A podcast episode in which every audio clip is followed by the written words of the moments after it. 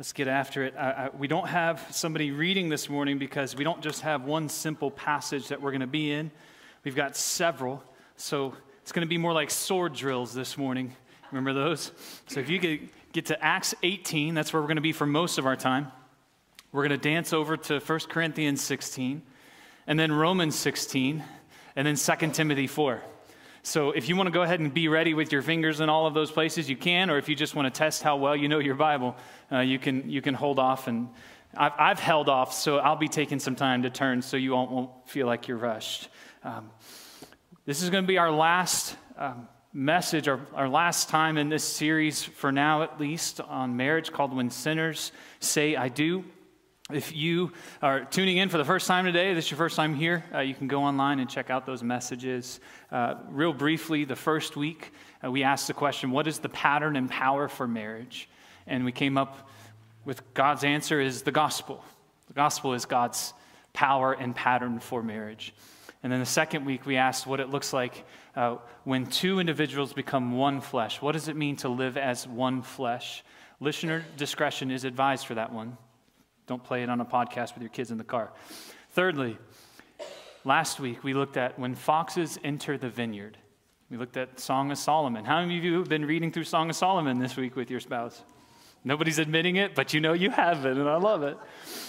We talked about how to catch foxes that have entered the vineyard of your marriage. Right? We talked about what, what it looks like to go fox hunting. Today, the last message, we're going to be asking when marriage is for more when marriage is for more. And what I want to do is I want to start off by introducing you to a couple. They're not here, I'm just going to tell you about them. They met in college. He studied electrical engineering with a focus on the latest innovation in technology in that day the personal computer, the PC. She was studying textiles. She believed the gospel of God's grace he was relying on his own righteousness to get him to God.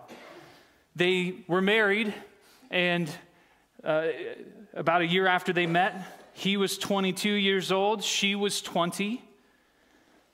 He went on to a lifelong career in computer engineering and technology. She quickly became a full time mother. A few years into their marriage, he heard the gospel of God's free grace in Christ. He repented of his own self righteousness, and their family became a whole gospel home. They then started to get involved in that church that shared the gospel with them. And when their kids started to get old enough, they both began serving as leaders in the youth group. They would go on to have this long impact over many years in many teens' lives. They would lead small groups for teens every week, going through discipleship resources. They would attend summer camps that these youth groups would go on, and winter camps that they would go on. They would serve as cabin leaders and, and, and directly minister to 8 to 12 kids, boys and girls, in their cabins.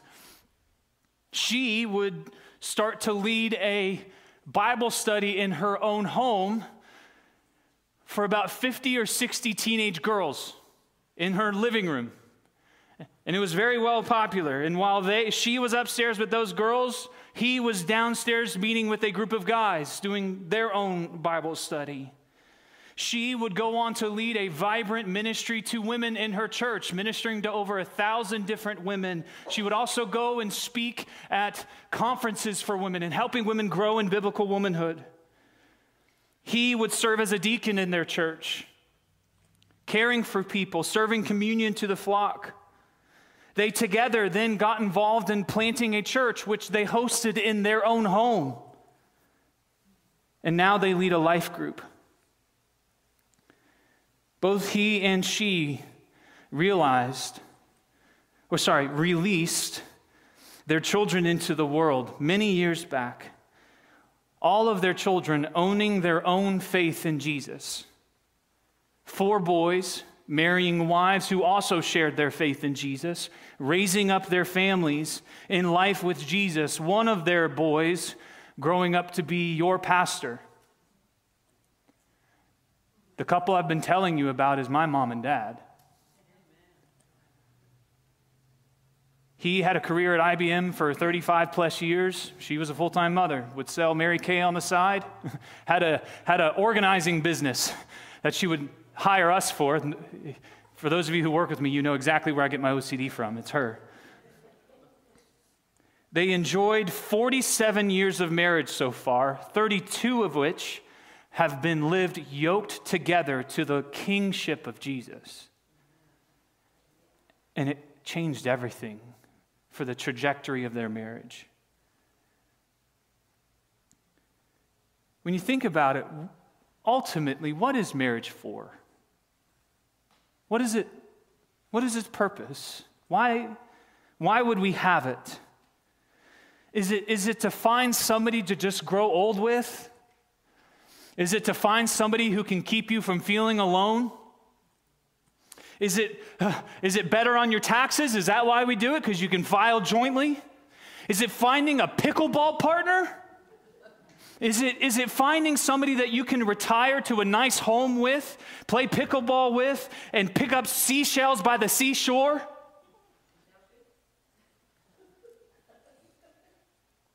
Guys, marriage comes with so many blessings, but here's where I want you to start. The purpose of marriage is not its benefits. You can't look to the blessings that come with marriage and think that's why the marriage itself exists. To purpose your marriage based on simply the benefits that come with marriage is to set up little idols in your marriage.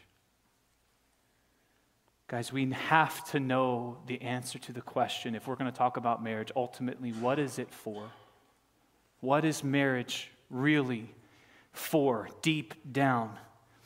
And today we're going to take a look at what can happen. You've heard a little bit about what can happen when your marriage exists for something more than just itself. Right?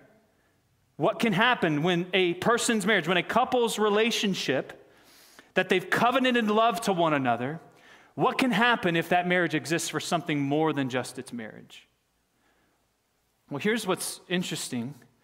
If we wanted to go to God's Word, not just hear an explanation or a story about a couple like my mom and dad, Jeff and Gwen, we wanted to go to God's Word and see an example of a marriage that lived for more, you'd have to dig pretty far in the New Testament, at least, particularly, we don't have that many pictures.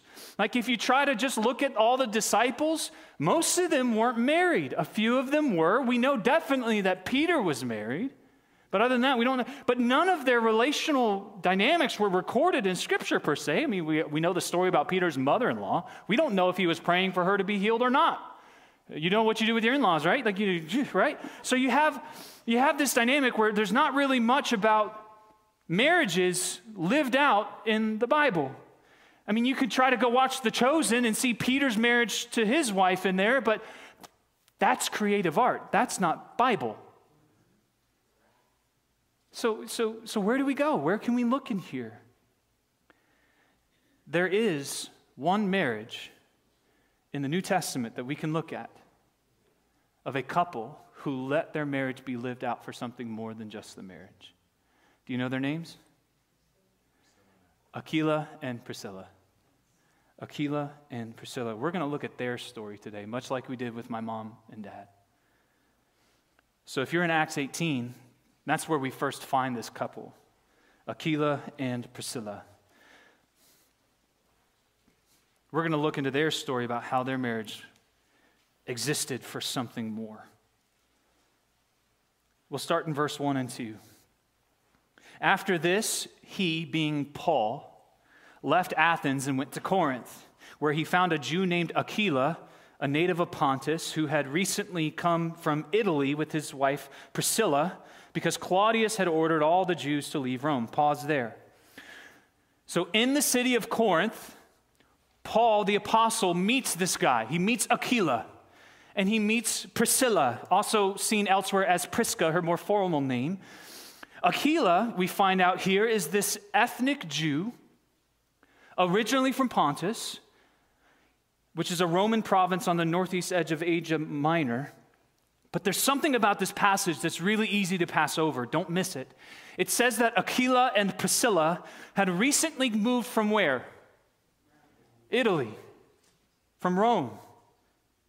Italy was the capital country of the Roman Empire, which had spread its reach all over the area, all over the region, all over the, ma- the map. And it turns out that they had just moved from Italy. Why? Because they were kicked out of the capital city of Rome by the Emperor Claudius.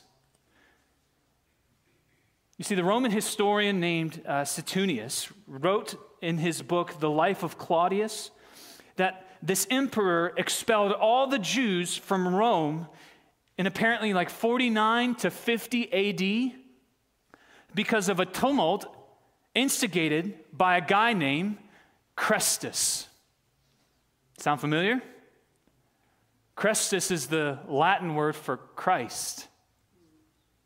Claudius kicked out all the Jews because Christ was instigating tumult in the city of Rome, across the whole of Roman Empire as well at the time.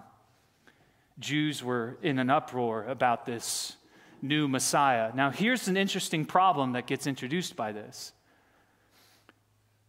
Christianity, this means that Christianity, the gospel of Christ, had already reached Rome by AD 50. How did it get there so quickly? Well, scholars kind of suppose that Aquila and Priscilla were instrumental in that. Being natives of Pontus, they probably heard the gospel soon. They were likely Christians before they even met Paul, which is why when Paul meets them, we'll find out that they join together real quick, that Paul doesn't evangelize them, he doesn't try to convert them. They're probably already of the faith. Some commentators would argue that this married couple, Aquila and Priscilla, specifically moved to Rome, which was, again, the capital of the known world basically at that time, to preach the gospel, to share about Christ and it caused an uproar, it caused a tumult in the city. They strategically moved to where their ministry could have the greatest impact in the Roman Empire and the known world. They share the gospel there. And they possibly create this problem that then leads to their being exiled from Rome, kicked out by Caesar himself, and exiled out of the country. So, this is all background. You can kind of already see this couple seems to be on a mission.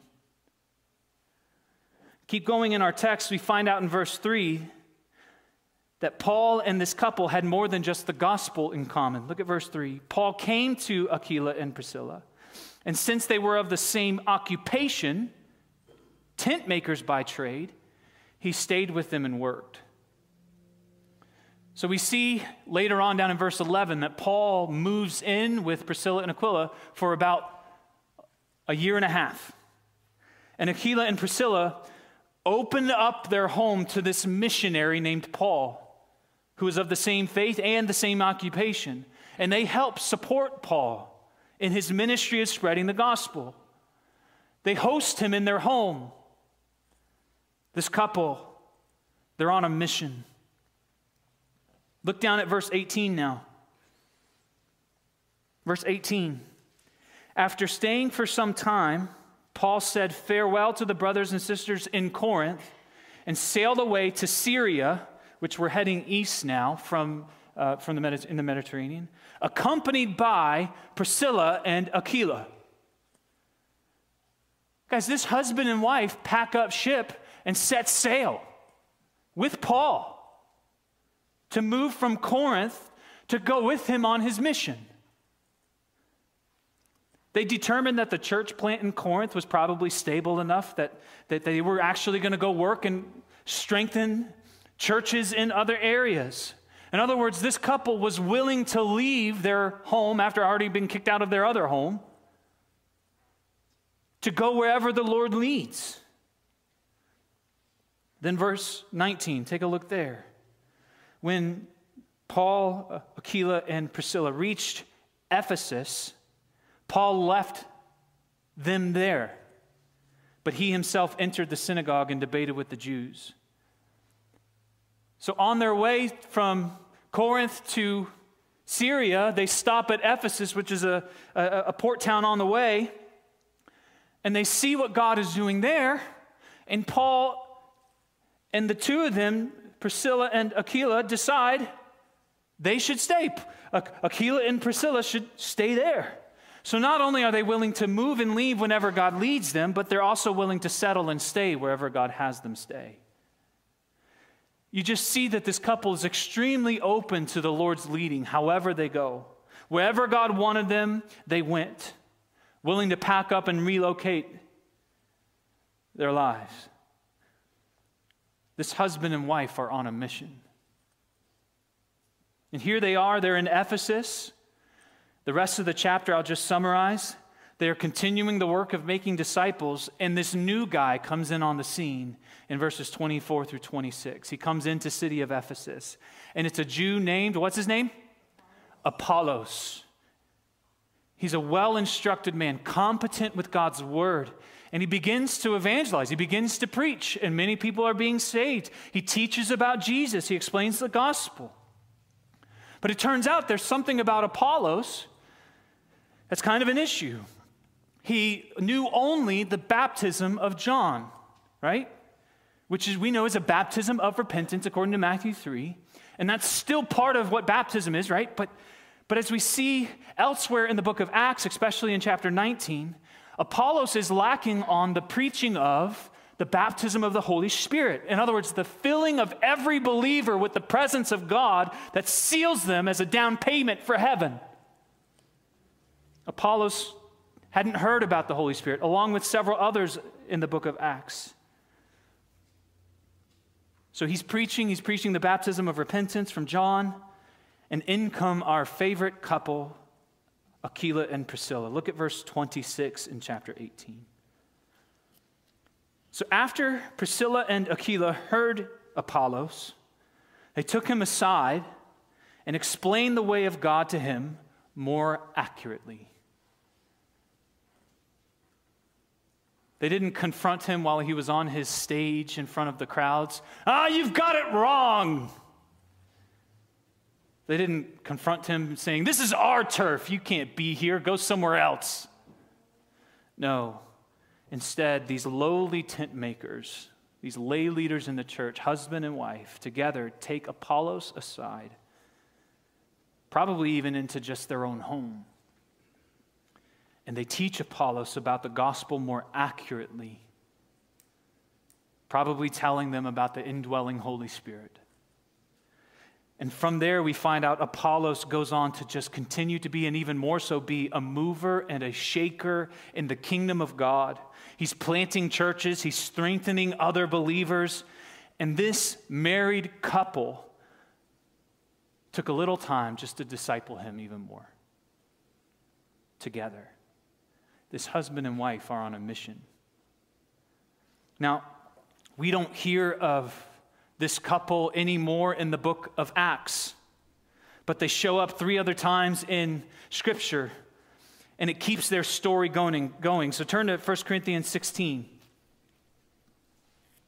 1 Corinthians chapter 16. So they're in Ephesus when we leave them in Acts 18. They're, they've just corrected or, or helped Apollos in his ministry. And about three to five years after that, Paul mentions them again in his first letter to the church back in Corinth, which again, that's where, that's where Paul and Priscilla and Aquila met, back in the city of Corinth. And Paul's writing a letter to the church in Corinth and he's writing from Ephesus. And it turns out the couple was apparently still there. Look at verse 19 in chapter 16. The churches of Asia send you greetings. Aquila and Priscilla send you greetings warmly in the Lord, along with the church that meets in their home. Did you catch that? This couple is sending their love and their greetings to the church they used to be ministers to in the city of Corinth where they met Paul. They send their greetings and, and they send greetings from who else? The church that is meeting in their own home.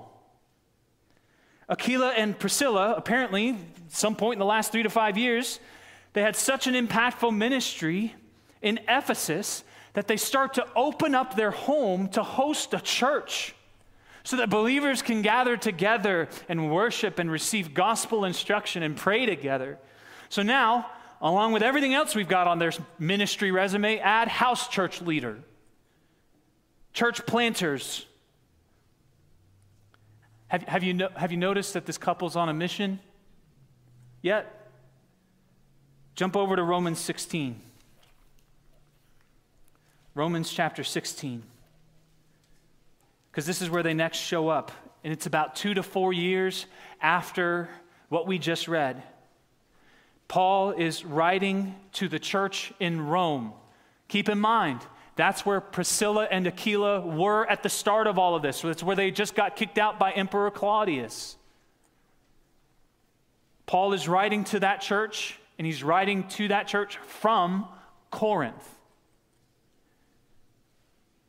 Look at verses 3 and 4 in chapter 16 of Romans. Give my greetings to Prisca and Aquila, my co workers in Christ Jesus, who risked their own necks for my life. Not only do I thank them, but so do all the Gentile churches. I don't know about you, but all the Gentile church, that's us. That's every single church that exists is thanking Priscilla and Aquila. Here we see Paul asking the Roman church to greet his close friends, Aquila and Priscilla, which means they are where? They're back in Rome. From Rome to Corinth to Ephesus, now back in Rome. You see, Claudius the emperor had died the one who issued that edict expelling all of the, the Jews from Rome. He died in AD 54. That allowed ethnic Jews to come back into the city. And so, a few years after their time in Ephesus, when the church was strong and sustaining, they left and returned back to Rome, where God had originally led them to go and they continue doing the work of the Lord there. And they're actively involved in church planting and preaching the gospel. And in Paul, you, you saw what he said about them. He said that they risked their lives. Priscilla and Aquila, both the, the couple, risked their own necks for Paul's life. And that's why all the Gentile churches are thankful because Paul was the missionary to the Gentiles, was he not? Now, we don't know exactly in what way they risked their lives. Possibly it was the riot that happened in Ephesus, mentioned in Acts chapter 19. We don't know exactly what happened, but we know Paul's life was almost traded for Aquila and Priscilla. This couple is clearly on a mission. They're clearly willing to lay everything, even their own lives, down on the line. Last passage, turn to 2 Timothy 4. 2 Timothy 4. Some of you are singing in your heads the order of the New Testament, aren't you?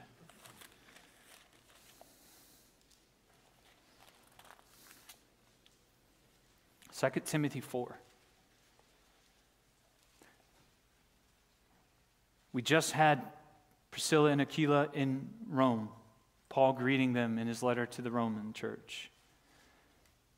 And about 10 years later, they show up in Paul's very last letter that he wrote to his son of the faith, Timothy. Timothy was in Ephesus at the time. 2 Timothy 4, verse 19. Greet Prisca and Aquila and the household of of Onesiphorus.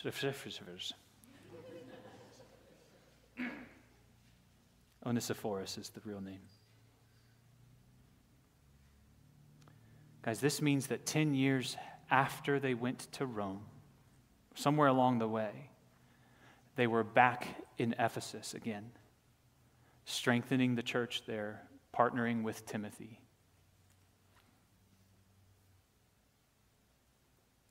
Guys, this husband and wife have a marriage that is on a mission. I mean, the list of things that they did in their marriage is absolutely incredible. Missionaries to Rome, likely persecuted for Christ, provided hospitality and support to missionaries, church planters, and house church leaders in Ephesus, discipling other believers who went on to be that generation's Billy Graham or C.S. Lewis willing to lay their own lives down for gospel leaders, missionaries back to Rome, the place of persecution, and then back to church leaders in Ephesus. This couple, Aquila and Priscilla, my parents, Jeff and Gwen, and many, many other married couples throughout all of history all shared one thing in common. They didn't make their marriage about their marriage.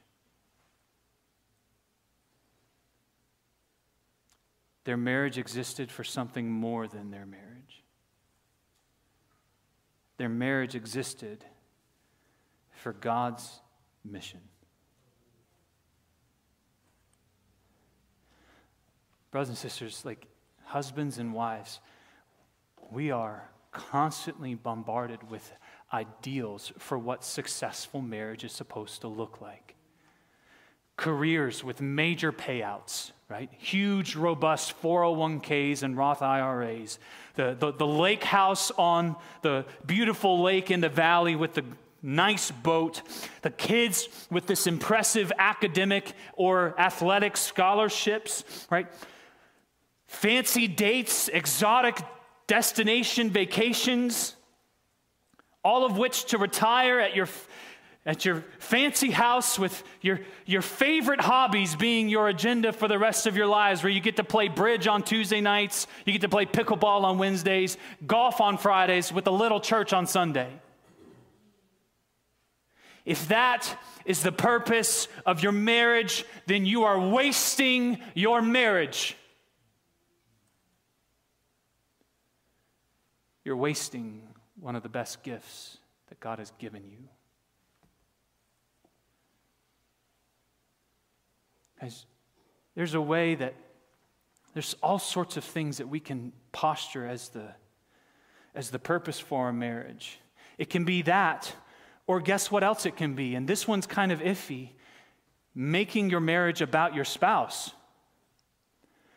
Guys, marriage isn't God giving us permission to, to find a human being to worship. Like in marriage, we don't start to just idolize some human being, which is why it's very important for us to share faith in Christ because when, when, when we come together two as one, He's who we worship together. My wife isn't the ultimate end of our marriage.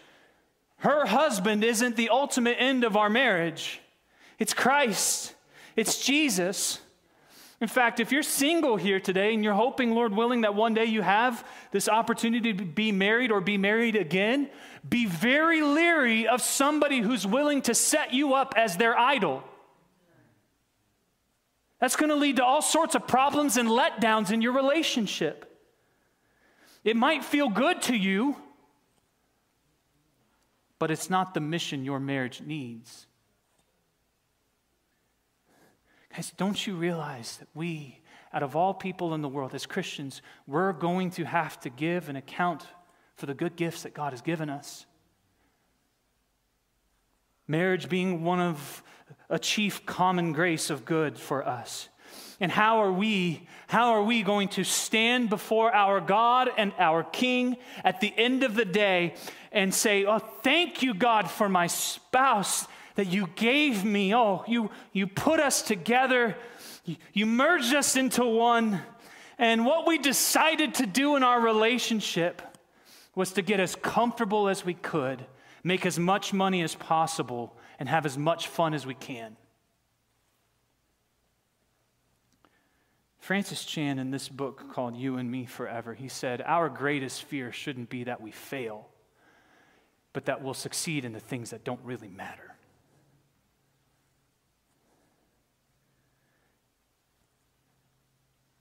Do you want to test the things that your marriage is for, what your marriage exists for? You want to find out what it's for? Look at what you spend time doing together. Look at where you invest your shared income. Look at what, what divides you and unites you. Look at the things that you celebrate together or what you don't celebrate. I don't want to be good at things that don't really matter. I don't want my marriage to be trapped by things that have no eternal significance. I don't want to get to the last years of my marriage, 60 years from now, Lord willing, to look back on my marriage and see that all we did was teach a few kids how to be independent and successful and have a nice, safe home and drive some decent cars that didn't break down too soon and grow old together and to retire. And when I go to God, when I die, hold up the bag of seashells that I collected at the seashore with my wife and say, Look what I did with my marriage. I don't want that. That's wasted. That's a tragedy. Guys, things that have little to no eternal significance should have very little attention in my marriage. 60 years from now, I want to be able to look back on my marriage with my wife and reminisce while we're sitting on our front porch of our tiki cabin in the middle of some random jungle with a, with a this is not vacation, this is missions, where the, we, we literally have spent years trying to preach the gospel to these people and they've just converted to faith in Christ. I want to sit on that front porch holding my wife's hand in amazement of all the things that we allowed God to do in our marriage and through our marriage. I want to be able to hold her hand and say to her, Boy, did we put everything on the line for our King? We taught our kids how to love Jesus and to trust Him and to live for Him. We gave hundreds and thousands of dollars to advance the kingdom of God, both locally and globally. We moved where He told us to go. We told thousands of people about the supremacy of Jesus and the power of God's grace. We helped disciple the next Billy Graham or the next Amy Carmichael. I want our marriage to be for something much more than just our marriage. I want our marriage to be purposed by and useful for the mission of God. Y'all are familiar with the parable of the talents, are you not? The master, having three servants, gives them each varied amounts of talents, and he goes away. I don't care if you feel like you've been given a 10 talent marriage, a five talent marriage, or a one talent marriage. The point of that parable is not what you've been given or dealt with in life, it's what you do with what you've been given. Uh, no matter how broken you think you are, or how broken you think your marriage is, no matter how impoverished you feel like your relationship is with your spouse, no matter how impossible you think it is for God to heal your marriage, guys, God is eager. He's so longing. He's wanting to use you and your life and your marriage for His mission to reunite all of creation with His heaven, with His presence, with who He is. In fact, God might even use his mission in your marriage to rekindle intimacy and joy in your relationship again. Guys, trust me, some of the, some of the sweetest and most intimate times with my wife are not at home. They are here. They are with you guys ministering, with, with us going and serving in places getting to serve King Jesus together. Because in college, uh, she and I would go to this Section 8 housing down in Lynchburg. We went to Liberty, and uh, there's Section 8 housing down there in, in complexes. And, and, and, and we would go every Saturday together. We were dating at the time. And we'd play with these kids. We'd bring them clothing and we'd bring them groceries. And we'd try to do everything we can to tell these kids about Jesus. And I don't know what it was. Seeing Caitlin have those kids put her hair into cornrows was attractive to me. Not because of the cornrows, that's not her thing. but it's just, she's, she's available for God. Guys, on one of our anniversary trips, I, I, we, we talked about this was a shared desire of ours. We went down to Salem, North Carolina, and for one day, we spent the day serving at the Salem Rescue Mission on our anniversary trip. That doesn't sound like a vacation. I'll tell you what, though, it was a beautiful anniversary celebration because it centered our anniversary and our marriage on something much greater than just our marriage, right? Guys, when, when married couples serve together on God's mission, what do you think happens with all those little pesky problems and the day to day drama in the relationship? They get shoved to the back burner because both of you have agreed there's something greater happening in us. Those seem trite and trivial. You're focused on something eternal. So, if you want to see the two of you grow in intimacy and love for one another, please take the main point of today to heart. If anything, make your marriage for more than just your marriage, make it for God's mission, make it for His purposes. Guys, we have a gospel to preach that raises dead people to life. We have a gospel to share that rids people of the guilt that condemns them to life separated from God. We have the bread of heaven. We have living water for a hungry and thirsty people that are looking for cra- like looking to satisfy that craving all over the world and they'll never find it because it's made and comes from another world. Guys, your marriage, we talked about this in week 1. It can be the most visible portrayal of the gospel that this world will ever see. Preach the gospel through your marriage. That's your mission. Make your marriage for more.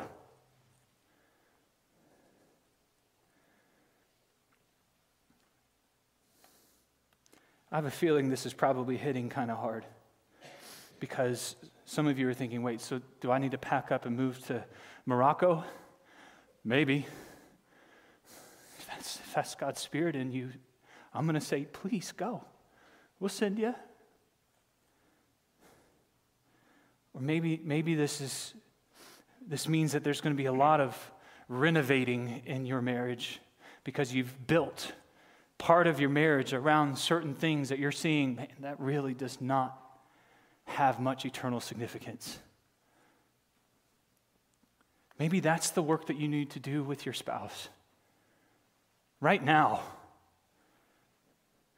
In fact, I, I, think that's the way we've got to do this. I think right now, if, if, if couples, if you would just come together and you would pray, if you would ask God, just simply, God, what do you want to use our marriage for?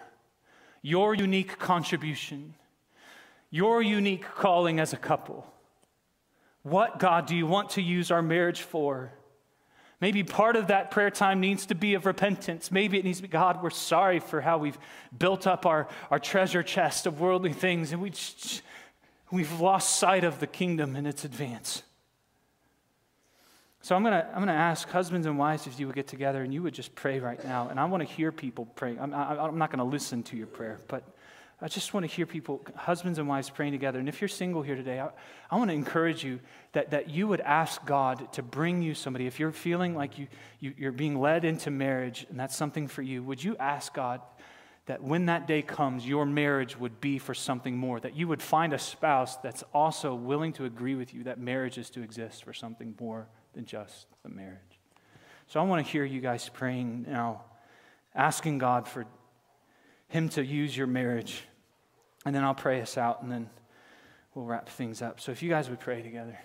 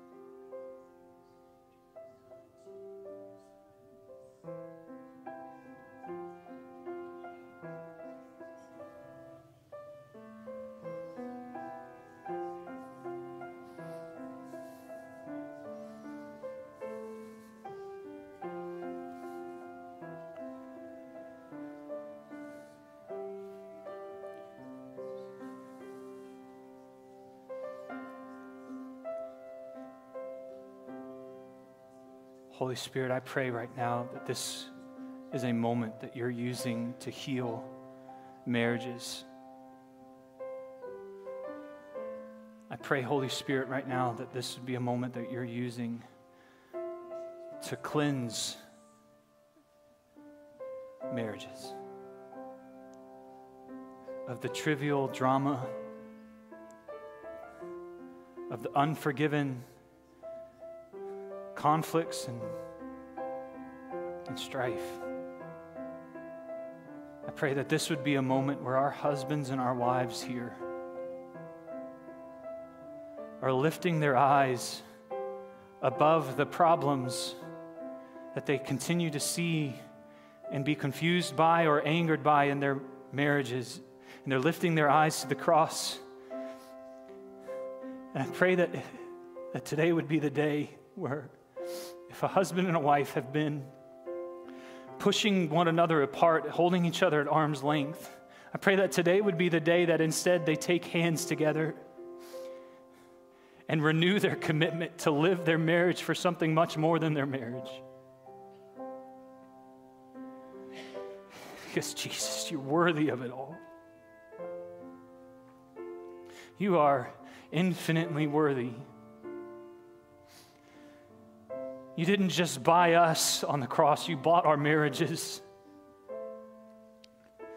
I pray, I pray that we would live with our spouses in a way that models the gospel, that preaches the gospel, that advances the gospel, so that all people would come to know you, Christ, and know of your free grace. We need you to do this work. God, I, I just want to pray also against. I, I, if, if there's any man in here who's too much like me, like I've been for too long, I've kept my relationship with you private from my spouse. I've been, because I've been ashamed. Because I've been ashamed of who I'm not. I've been ashamed of the things that I struggle with. But God, I praise you for healing me of that because that was one area you wanted to be one, uh, my wife and I to be one flesh. And I pray that today,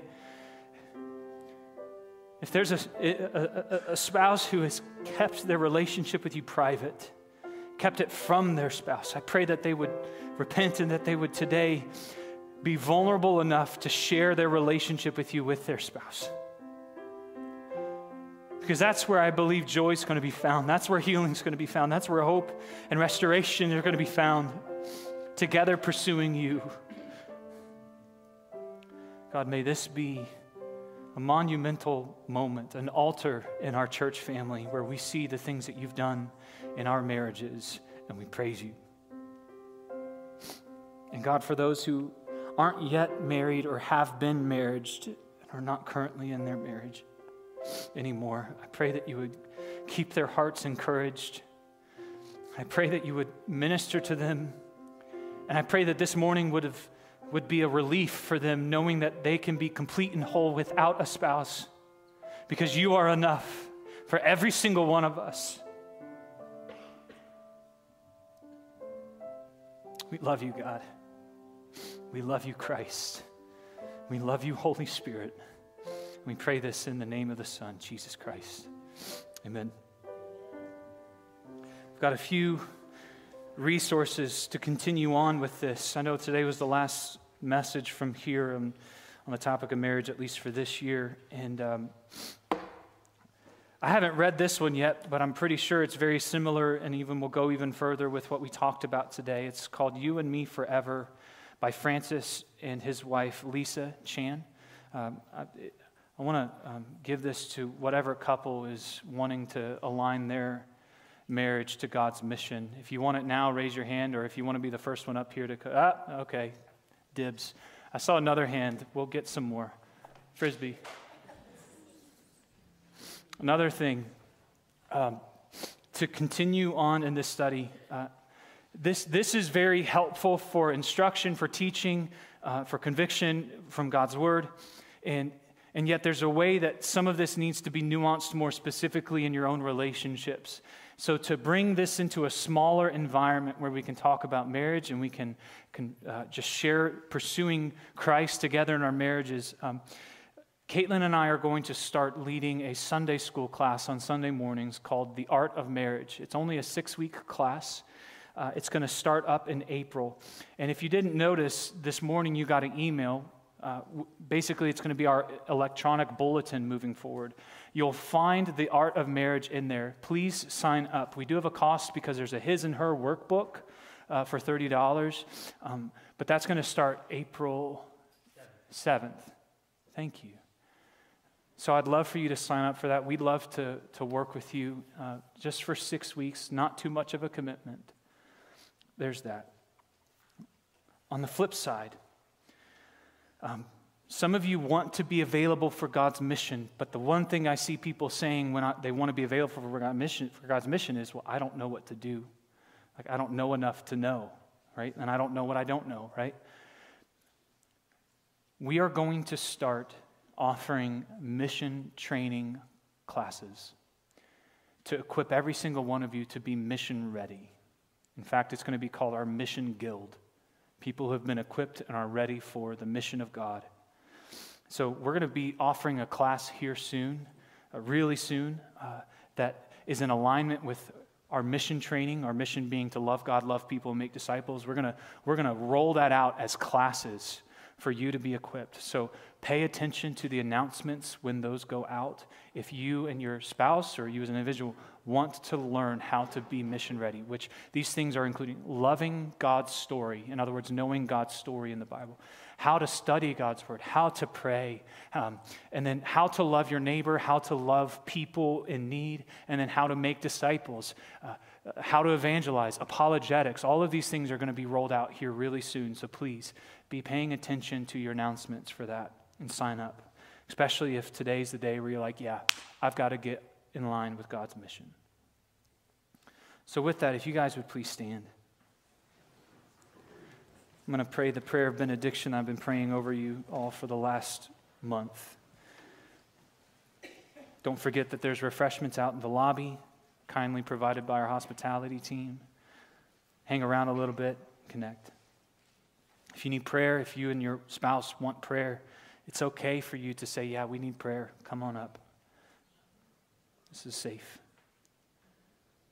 Romans 15, 5 through 6. May the God of endurance and encouragement grant you to live in such harmony with one another, in accord with Christ Jesus, that together you may with one voice glorify the God and Father of our Lord Jesus Christ. And all God's people said, Love you guys. Have an awesome week.